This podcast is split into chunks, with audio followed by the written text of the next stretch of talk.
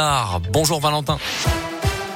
Bonjour Mickaël, bonjour à tous. À la une de l'actualité, cinq personnes, dont quatre enfants, ont été retrouvées décédées dans un appartement à Grenoble dans la soirée d'hier.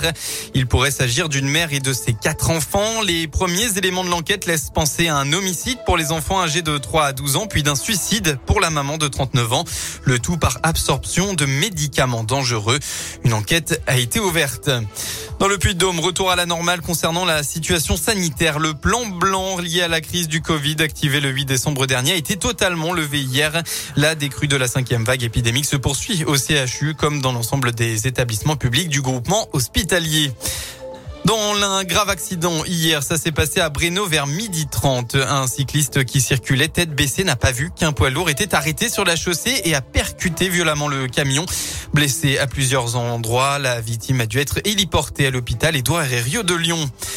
Et puis retour sur cet accident dans la Loire qui s'était produit le 17 février à Renaison. Une voiture avait traversé le rond-point à l'entrée de la commune et avait réalisé un véritable vol plané pour finir dans le mur et la vitrine d'un magasin.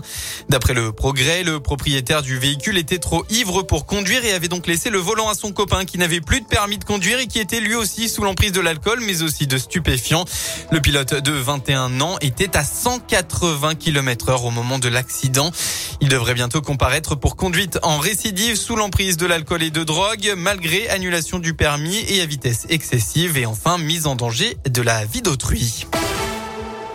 Dans le reste de l'actualité, la guerre en Ukraine, de nouvelles sanctions de l'Occident pourraient intervenir en supprimant encore les échanges avec la Russie et en ouvrant la voie des tarifs douaniers punitifs. Moscou a répondu ce matin et a affirmé que ces sanctions pourraient entraîner la chute de la station spatiale internationale. La bonne nouvelle pour les automobilistes, après avoir atteint des sommets cette semaine à cause de la guerre en Ukraine, les prix à la pompe vont diminuer assez fortement en début, de semaine prochaine et retrouver leur niveau d'il y a une dizaine de jours. Il y aura une baisse de 35 centimes sur le gasoil à partir de lundi, a annoncé euh, Michel-Édouard Leclerc, le président des centres Leclerc. On passe au sport en foot. Début de la 28, 28e journée de Ligue 1 hier sur le terrain du champion de France en titre Lille. Saint-Etienne concède le nul et repart du Nord avec un point. Score final nul et vierge 0 à 0. Ce matin, les Verts sont 16e et puis en basket, une victoire ferait du bien au moral. La JL Bourg reste sur trois défaites d'affilée avant d'affronter Paris ce soir pour le compte de la 22e journée d'élite. Coup d'envoi de la rencontre à 20h.